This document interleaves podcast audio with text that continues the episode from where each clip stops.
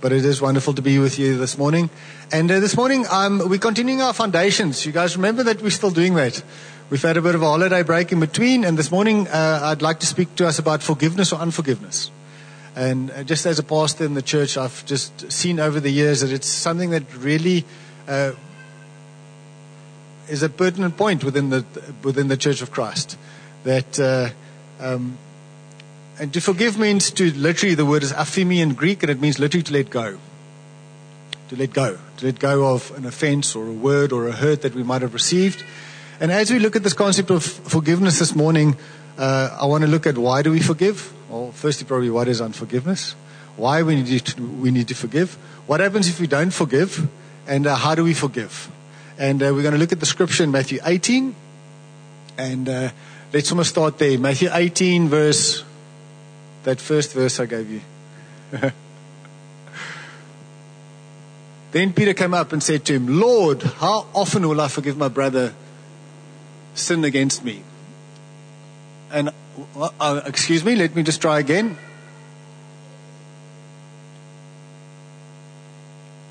Then Peter came up and said to him, Lord, how often will, I for- will my brother sin against me and I forgive him? As many as seven times? And Jesus said to him, I do not say to you seven times, but seventy times seven. That's three hundred and four hundred ninety times, eh? If you work it out, four hundred ninety times, that's once every three minutes in a day. In a twenty-four hour day, that's once every three minutes. If you take, like, maybe you sleep eight hours, then it ends up being once every two minutes. So I think the point that Jesus is making here, the rabbis in Jesus' day, when they taught about forgiveness, they would say, like, how many times should I forgive my brother? And then the rabbis in, in Jesus' day would teach three times. You can forg- If your brother sins against you, then forgive him three times. And so Peter, when he was speaking to Jesus, he, he says seven times. So he thinks he's being very gracious. And Jesus is like, mm-mm, that's not enough. four hundred ninety times a day do you need to forgive your brother.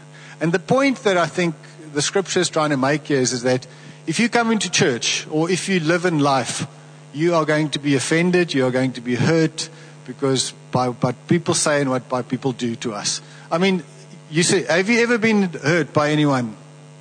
Who's ear has been hurt by something that someone has said about them? Or maybe even something that was done to you. And so all of us have this issue that all of us will in our life have many opportunities to forgive one another, especially in the church. Because the church is not perfect. The church is just a bunch of sinners, and God is good, and we're getting better. But we're not perfect. And each and every one of us still have a measure of sin within us. We're not perfect like Christ. We are being made like Christ. And because there's still sinfulness within us, we might not mean to hurt one another, but we often we do. We say a word in jest, and it's taken wrongly, and we get offended and we get hurt. And so... this is a really important thing for the church, is that we learn to forgive one another. Because what happens if we don't forgive one another and we hold on to our offenses? Well, it breaks our relationships, don't it?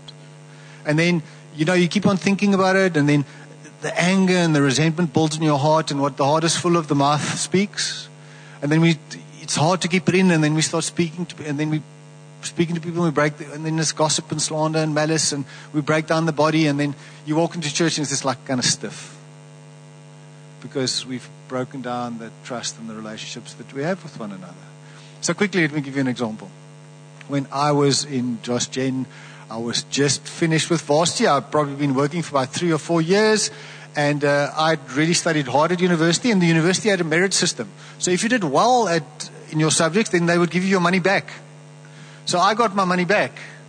That was the grace of God. But I got some money back and I saved that money. And so after about four or five years of working, I had a friend, Dion Morrison. And we, Mandy knows Dion. And me and Dion, we said, like, we're going to go to the Maldives and we're going to go surf a little bit. Because at that stage, they were running a special. And uh, so we went to the Maldives, me and him. But see, the problem Dion had is that Dion didn't have enough money to go. But I had enough money to lend to him. And so he said, you know, I'm going to lend you. Can you, will you lend me, borrow me? What, which one's the right one? Will you lend me? I can't borrow him, eh? Will you lend me four thousand? I can't remember the amount. Say it was four thousand rand. And then I'll pay you back afterwards. So I said, yeah, no worries. I lent him the money. We went. We had a lovely time. ten days, surfed, tropics. Who's been to the Maldives? Ach, Mandy. We weren't there at the same time, but, but it was amazing. We had a wonderful holiday together. So we came back, and, uh, you know, as life is, um, Dion forgot to pay me back. Oh, I think he forgot. And uh, initially it didn't b- bother me. And then, uh, you know, one day I get to the beach and Dion's bought himself a new wetsuit. And I'm like, hang on.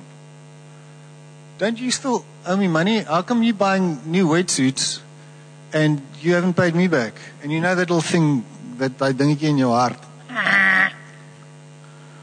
So now there's this little seed in my heart. So I don't go and speak to him, but this little seed's in my heart. And now it starts growing. And then now, now it's not just, now, now, now valk oog ek vir Dion. You know, now the magnifying glass is there. So every time Dion buys a hamburger or he goes out, I'm like, ah, hy skuld my geld.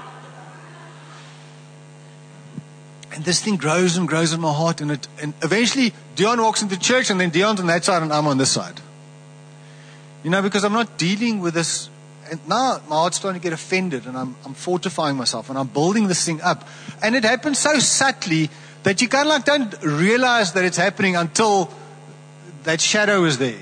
And then it's just uncomfortable. And then now every time I see him, there's all these feelings in my heart. And when your heart's so full, when your heart's so full of it, what do you do? You got to get rid of it. How do you get rid of it? Well, you start speaking to other people. So you can just release the pressure. And so now what I'm doing is, is I'm, instead of, I'm spreading my shadow towards Dion with other people. And so now when Dion walks into church, not just me that looks at Dion in a strange way, it's other people too. And so this continues for, and until I realized, you know what? It's just money. And I decided to just write it off. I went to, because my, and actually at the end of the day, it got down to this for me. It was like, what's more important, the four thousand rand that he owes me, or the eight year friendship that I've got with him? Like, what, what weighs more? What's more valuable? And I realized that this thing was stealing from me. And I repented towards him, and I tried to make right as best as I could. And I've, we've still got a friendship today. But you see what happens.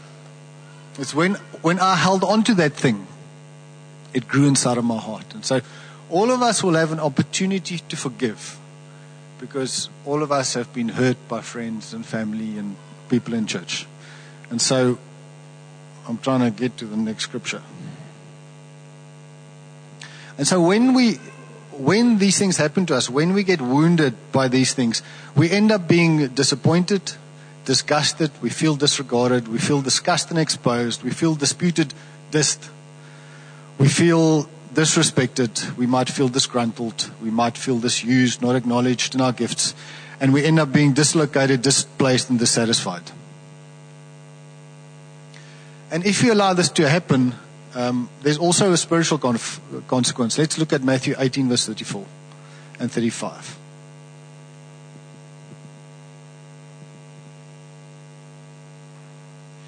And in anger, his master delivered him to the jailers until he should pay all his debt. So also my heavenly Father will do to every one of you if you do not forgive your brother from your heart. I'm going to read that again. And in anger, his master delivered him to the jailers until he should pay all his debt. So also my heavenly Father will do to every one of you if you don't forgive your brother from your heart. So what happens if we don't forgive? And that scripture there, is it starts off with the scripture in Peter that we started off with. And then in the middle, there's this, Jesus tells a story. It's a story about a man that owed a king twenty talents of silver. Now, a talent was twenty years worth of wage. That's a lot of money. And we think about it, what's the average wage now in a month? Sorry? twenty an hour. I'm not going to do that sum. But say, say ten thousand rand. That's one hundred twenty a year. I mean, that's probably min, but that's one hundred twenty times twenty. That's a lot of money. So this owed the king a lot of money. And he's, the king said, well, I'm going to sell you into slavery and get my money back. You and your wife and your children, so I can get my money back. So he pleaded with the king, and the king said, all right, you know what? I'm going to write your debt off. Writes his debt off, twenty years, well, not even just twenty years worth of wages, but like all the talents, which is more. It was like something like two hundred years worth of. This servant, just having been forgiven all this debt, walks out and he sees a, a, another servant who owes him a hundred days' wages. That's three months. Three months versus twenty years is not a lot in comparison. Grabs him by the necks, takes him to the jailer and says, listen, put this oak in jail until he pays back every single thing that he owes me. So in comparison, it you shouldn't have. So the, the, the other servants see this and they go like, how can this oak act like this? So go to the king, goes to the master and says to him, listen, we've just seen this happen. This isn't right. And so the master calls in the guy and says, listen, you should have forgiven like I've forgiven you. And that's then when this is. And in anger, his master delivered him over to the jailers until he should pay all his debt. So also my heavenly Father will do to every one of you if you do not forgive your brothers from your heart. And so God has forgiven each and every one of us a lot of debt, right? And so God expects us to also to forgive. And so when we don't, so we get handed over to the jailers. That word can also be translated um, tormentors. So what happens to us if we don't forgive someone? Well, the first thing that happens to us is, is we get stuck because we're holding on. And so God has got a plan and a purpose and a destiny for your life.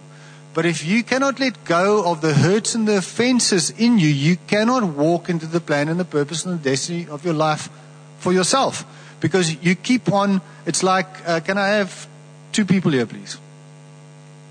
In the front with me. Dankie, een persoon. Dankie, twee persone. You, yeah, you were volunteered. Wonderful. Okay. Ria Gastandal. Ria is Jesus. And sy roep my na my toekoms toe. God's got a plan and purpose and destiny. What's your name? Hello, Nathan. Nathan's offended me. And so he said something about me. He said, you Monai, jy het 'n verskriklike krom neus en ek hou nie van jou nie. And so I have to take an exception. I'm like, I, he, I, he, he doesn't know that I broke my nose when I was five. And then again when I was seven. And then in rugby and then in surfing and then in windsurfing. What's wrong with this oak? And so I'm holding on to this offense. I'm like, Nathan? And because I can't let him go, can I go to Jesus when Jesus is calling me? No, because I'm holding on to him. And so when we hold on to offense, we get stuck. We cannot move into God's purpose and destiny for us because I've got to let go of this so that I can grab a hold of Jesus. You get that? And so maybe you're stuck. Maybe you're not moving forward in your Christian walk. Maybe you're not walking to what that which God has for you. Well, ask yourself the question, am I holding on to things in my past? Ek julle kom maar sit baie mooi, dankie hoor. We don't progress and we don't mature and we don't move forward. But also the other thing is, is we get tortured by our thoughts and by our emotions and by reliving the events of what took place. So now every time I see, and this is how we get tortured. Now every time I see Nathan, I think about that words that he spoke to me.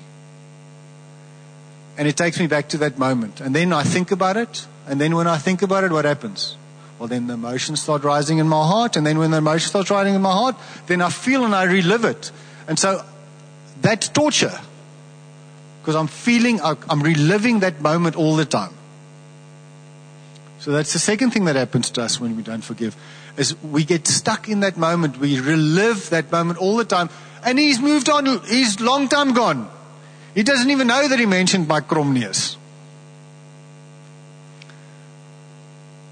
And so we get tortured by reliving the moment all the time. And what else happens when we don't forgive is this: we cause the person that offended us, we can cause them to also get stuck. And so I've got an illustration here. There's a, a pastor. He was in a church. This is a true story. He ended up in um, moral failure, and it came out, and he went through a discipline process and went through counseling, and they wanted to restore that pastor back into the office that God had called him, because God's a God of redemption and God's a God of forgiveness, right? So when we make a mistake, it's not like we get condemned and we get thrown away and we can never come back into God's purpose for our lives, is it? So God's a God of mercy. This is, we don't get what we should. We mercy is as we don't receive what we should receive. And God's a God of grace, as we get what we shouldn't get. And so if we make a mistake, God doesn't condemn us and say, you know what, that's enough, that's sin, that's the last chance, you're out of here. No, he, he works with us because he's still, the plan and the purpose and destiny stands for you forever. And you can always walk in that. But that pastor, that congregation wouldn't forgive that pastor. And so we could never restore that pastor back into the call and the destiny of what God has for him to this day. And he's a wonderful pastor. He's got an incredible gift. He's got a wonderful heart and love for people. He's not in this country. He's in another country. But because that congregation couldn't forgive him what he had done, he could never walk back in the full redemption and the call of what God had for his life. And so, you know, the same mercy that God extends to us, we have to extend to other people. So, so, so what does unforgiveness do? It causes me to get stuck. I can't walk into my purpose and destiny. It causes me to be tortured by the thoughts and the emotions that I could relive because of what happened to me in the past. And it also causes the person that hurt me sometimes to get stuck, so that they can't walk into the call and the purpose and the destiny of what God has for their lives. You see how important this thing is? Yes, no, maybe, perhaps.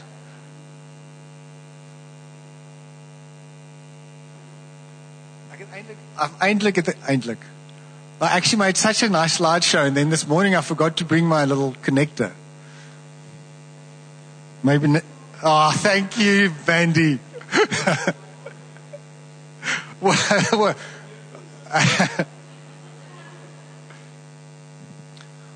what happens when I forget? A vragie.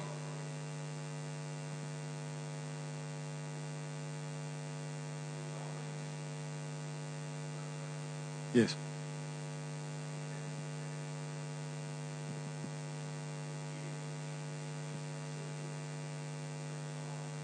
Yes. Yes. Yes. So they, this is obviously not an absolute statement. So did you guys all hear that? He said, like, maybe there's certain circumstances where reconciliation won't be one hundred percent possible. Is that what you're saying?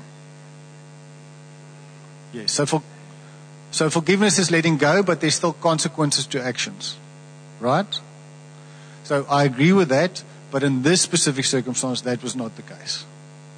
So it would depend on the magnitude and the quality of the of the offense committed. Um, so obviously if it was murder, then there would be consequence. You would be jailed and for life possibly, and then that would be a different scenario. But that specific scenario was not, and I don't want to divulge the circumstances because it was a, it was somewhere in in another country. And so I, I get what you're saying, and we'll also get to talk about that a little later. It's like, so when we forgive from our heart, you know, forgiveness is releasing the person.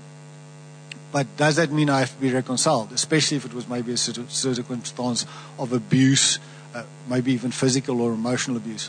What does that look like, and how do we walk that out in, in wisdom? So that antwoordde die vraag, or the, the statement. It wasn't a question; it was a statement.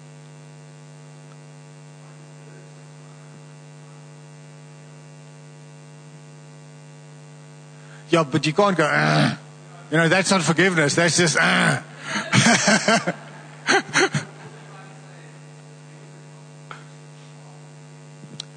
Yes. And I think that's where that, that's where the parable's quite apt, is that God's forgiven and we forgive. So forgiveness is, is an attitude of the heart. We have to forgive like Jesus forgave. And not having sinned at all, taking the sins of the world upon himself at the cross, forgiving the world. Father, forgive them, for they know not what they do. They're busy killing him for something he didn't do. So, and, and that's an that's a choice of the heart. It's the, and it's a choice of I'm letting go and I'm letting God. So we, we, we're still getting to that. If I don't cover that properly, you are more than welcome to ask ask the question again. Okay. Okay. So is that making sense? Hoe lank is ek nou al aan die gang? Is julle nog met my? Wil julle 'n bietjie warm raak? Okay. Forgiveness. What happens when I do forgive? Well, I let go and I can move into the plan and the purpose and the destiny that God has for me. But the other person can also go free, and we enable grace to flow.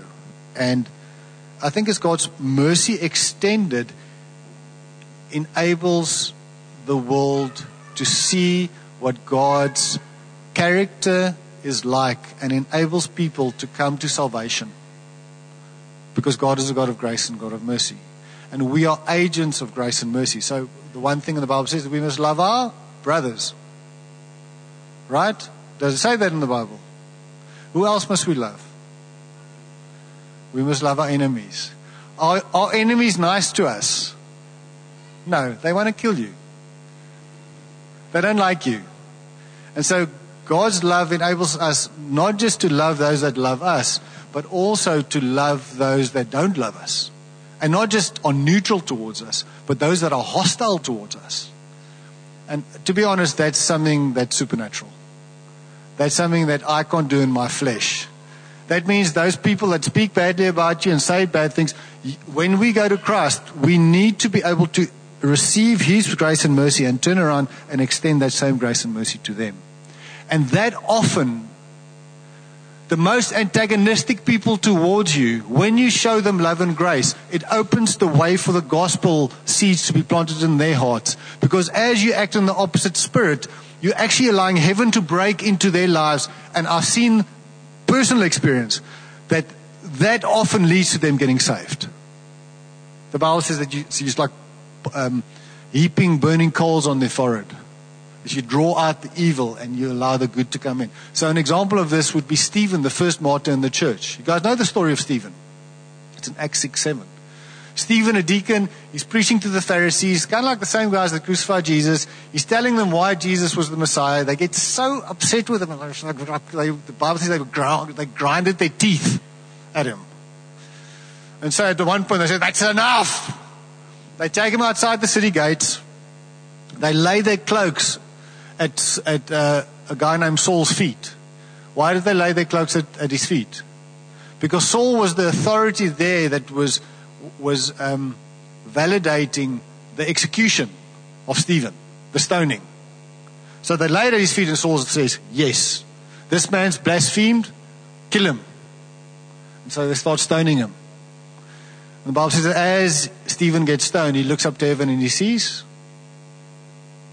sees a picture of heaven. And he speaks the same words as Jesus. He says, Father, forgive them, for they know not what they do. And that same man, Saul, then goes to the Sanhedrin, which is the authorities within the, the Jewish religion, and asks for letters to persecute other Christians. He gets on his... Was it a donkey or a horse? He gets in his car. And he's off to Damascus. And on the way to Damascus, what happens? Jesus appears to him. Boom, he falls off his horse. He says, Saul, Saul, why are you persecuting me? I believe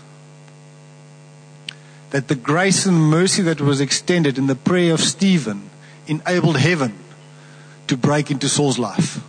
And then Saul becomes Paul, giving him a new identity.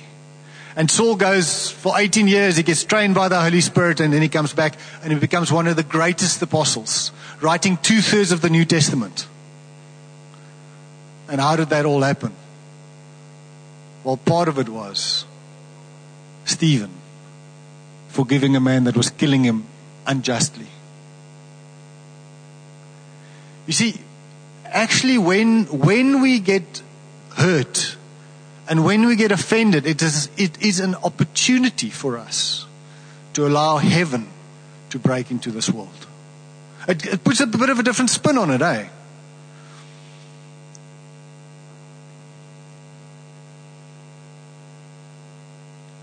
I'm so glad I'm excited.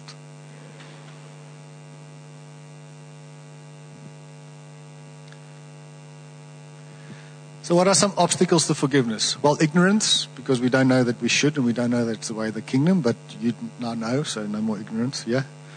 Right? Maybe justice or revenge. That person should be punished.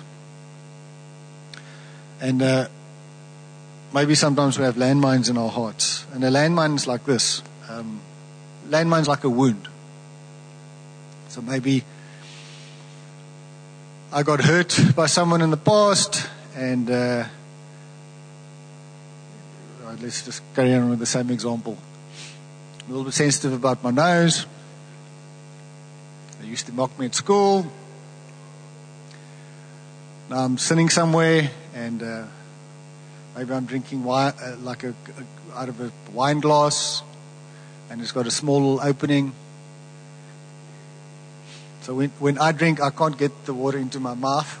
Actually, I have to use my neck. Like most other people too. I really am. I'm so sorry. And then maybe Greg comments says, yes, like, man, wat gaan met jou neus? And I take offense. I get hurt. But now I overreact. Throw the wine glass on the floor. Storm out the door. Like, see, when we have a wound, how many of you have had a bruise? Like, a bruise is not an open wound. A bruise is like a blow call. A, a blue spot. What do you, what's a blow call in English?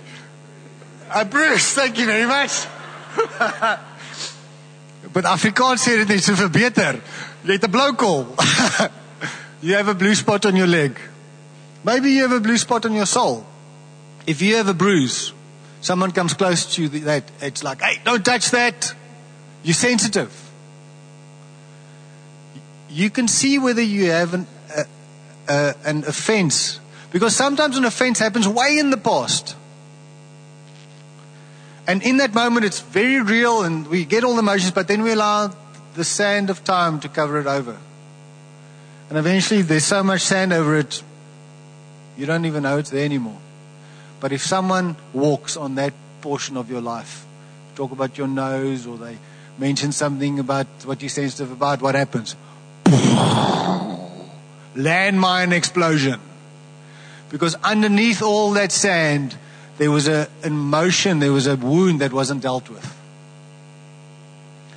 And so we need to be aware of these things. These, you know, you see it in marriage. You, like, you know, with your wife or with your husband, they just do something small and then just the reaction is not is not proportionate. It's just completely disproportionate. Often there's a wound there, but you can't remember what caused the wound. And so we have to ask the Holy Spirit, Holy Spirit, why am I so sensitive about this area in my life? Because there's something that happened. And often what's happened is, is you've you've not forgiven. And so you're stuck in that place. And so now you overreact. Is that all right? We all have these things. Man, you ask my wife. The biggest fight we ever had was about the sleeping bag. But that's another story.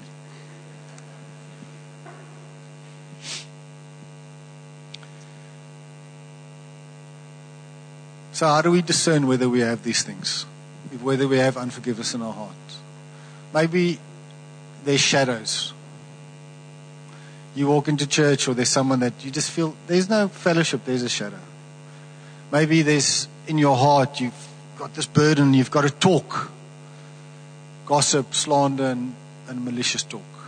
It's coming out of your mouth because your heart is full of full of an offense or full of hurt. Now, gossip is talking about people, slander is talking ba- badly about people, malicious talk is trying to kill someone with your words. There's a progression. And then maybe you've got these areas in your life that you're overreacting with. And it might be that, well, it most likely is, is that there's a wound in your in your life. So how do we get rid of this? Because that scripture also says that we must forgive from our hearts. How do we forgive from our hearts? How do we find healing in these places in our lives? Well, we forgive like Jesus forgave. Now I'm going to ask a question. You know, guys, remember what the blood of Jesus did for us? Yes, this is a long time ago, eh? Do you remember the blood of Jesus was used in four, four ways in the four ways in the Old Testament? It was sprinkled, it was poured, it was used for marking, and it used, was used for, it was wrung out. It was sprinkled for what? It was sprinkled for consecration. It was sprinkled for holiness. So we forgive from our heart like Jesus forgave us. When Jesus saved us, He's got a plan and a purpose for us. When we forgive other people, we recognize that that person is a human and God loves that person as much as I do. Ach, as much. I should love that person as much as He does. And that God still has a plan and a purpose and a destiny for him. And so when we forgive from the heart, is we acknowledge that that person is a sinner just like me. And I can forgive them because we're all sinners saved by grace. And we can pray a blessing over them, asking that God will bring them into the fullness of the call and the destiny that God has for them. We expiate. The blood was poured for expiation, the removal of the identity of sin from us. Remember I told the toffee story? I took more toffees than I could pay for. That made me a thief. But when I came into God's church and Jesus' blood covered me over and He washed me f- clean from my sin, now when I come into God's presence, who does He see? Monai the thief, or does He see Monai? He sees Monai the son. And so expiation means that we remove the identity of that sinful act from the person. And that we choose to forgive and we choose not to bring that identity back. We choose not to sit as a judge over that person. But we release the judgment to God so that God, the righteous judge, can judge. Does that make sense? So when I forgive someone, the first thing I do is, is I pray a blessing over that person. I release it. I pray a blessing over that person. The second thing that I do is, is I have to discipline my mind and make sure that I don't bring that identity back to the person all the time. I hand them over to God and God will deal with them. And I trust that God will do the right thing because God's the righteous judge. I don't have to be the judge. So I get off the throne of judgment and I allow God to be the judge. So I remove the identity of sin from that person. I propitiate. Propitiation is a gift that turns away wrath. The sacrifice that turns away wrath. So the third thing I do is I let go of the right to punish. Because God will punish. Whether it happens in this life or whether it happens in the next, God is the one that will punish. And then thirdly,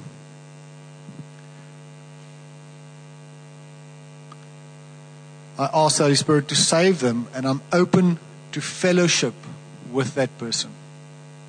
And I think this is where you need wisdom. Is that forgiveness means letting go, but in certain circum- circumstances, reconciliation or fellowship might not be possible. Like for instance, say if someone has died and moved on, or maybe you've come out of an abusive situation and it's physically dangerous or emotionally dangerous. In that circumstance, I would go sit with elders or community leaders and work it through what is wisdom in that situation. But you can still do the other three and be open to reconciliation to take place in the future because God can change anyone. And that's forgiving from the heart. And that's what God calls us as Christians to live in, to extend the same mercy and grace that He has extended to us, to extend that to other people, so that the kingdom of God can break into this world. People can experience His love and come to Christ. And everyone can walk in the plan and the purpose and the destiny that God has for them. Amen.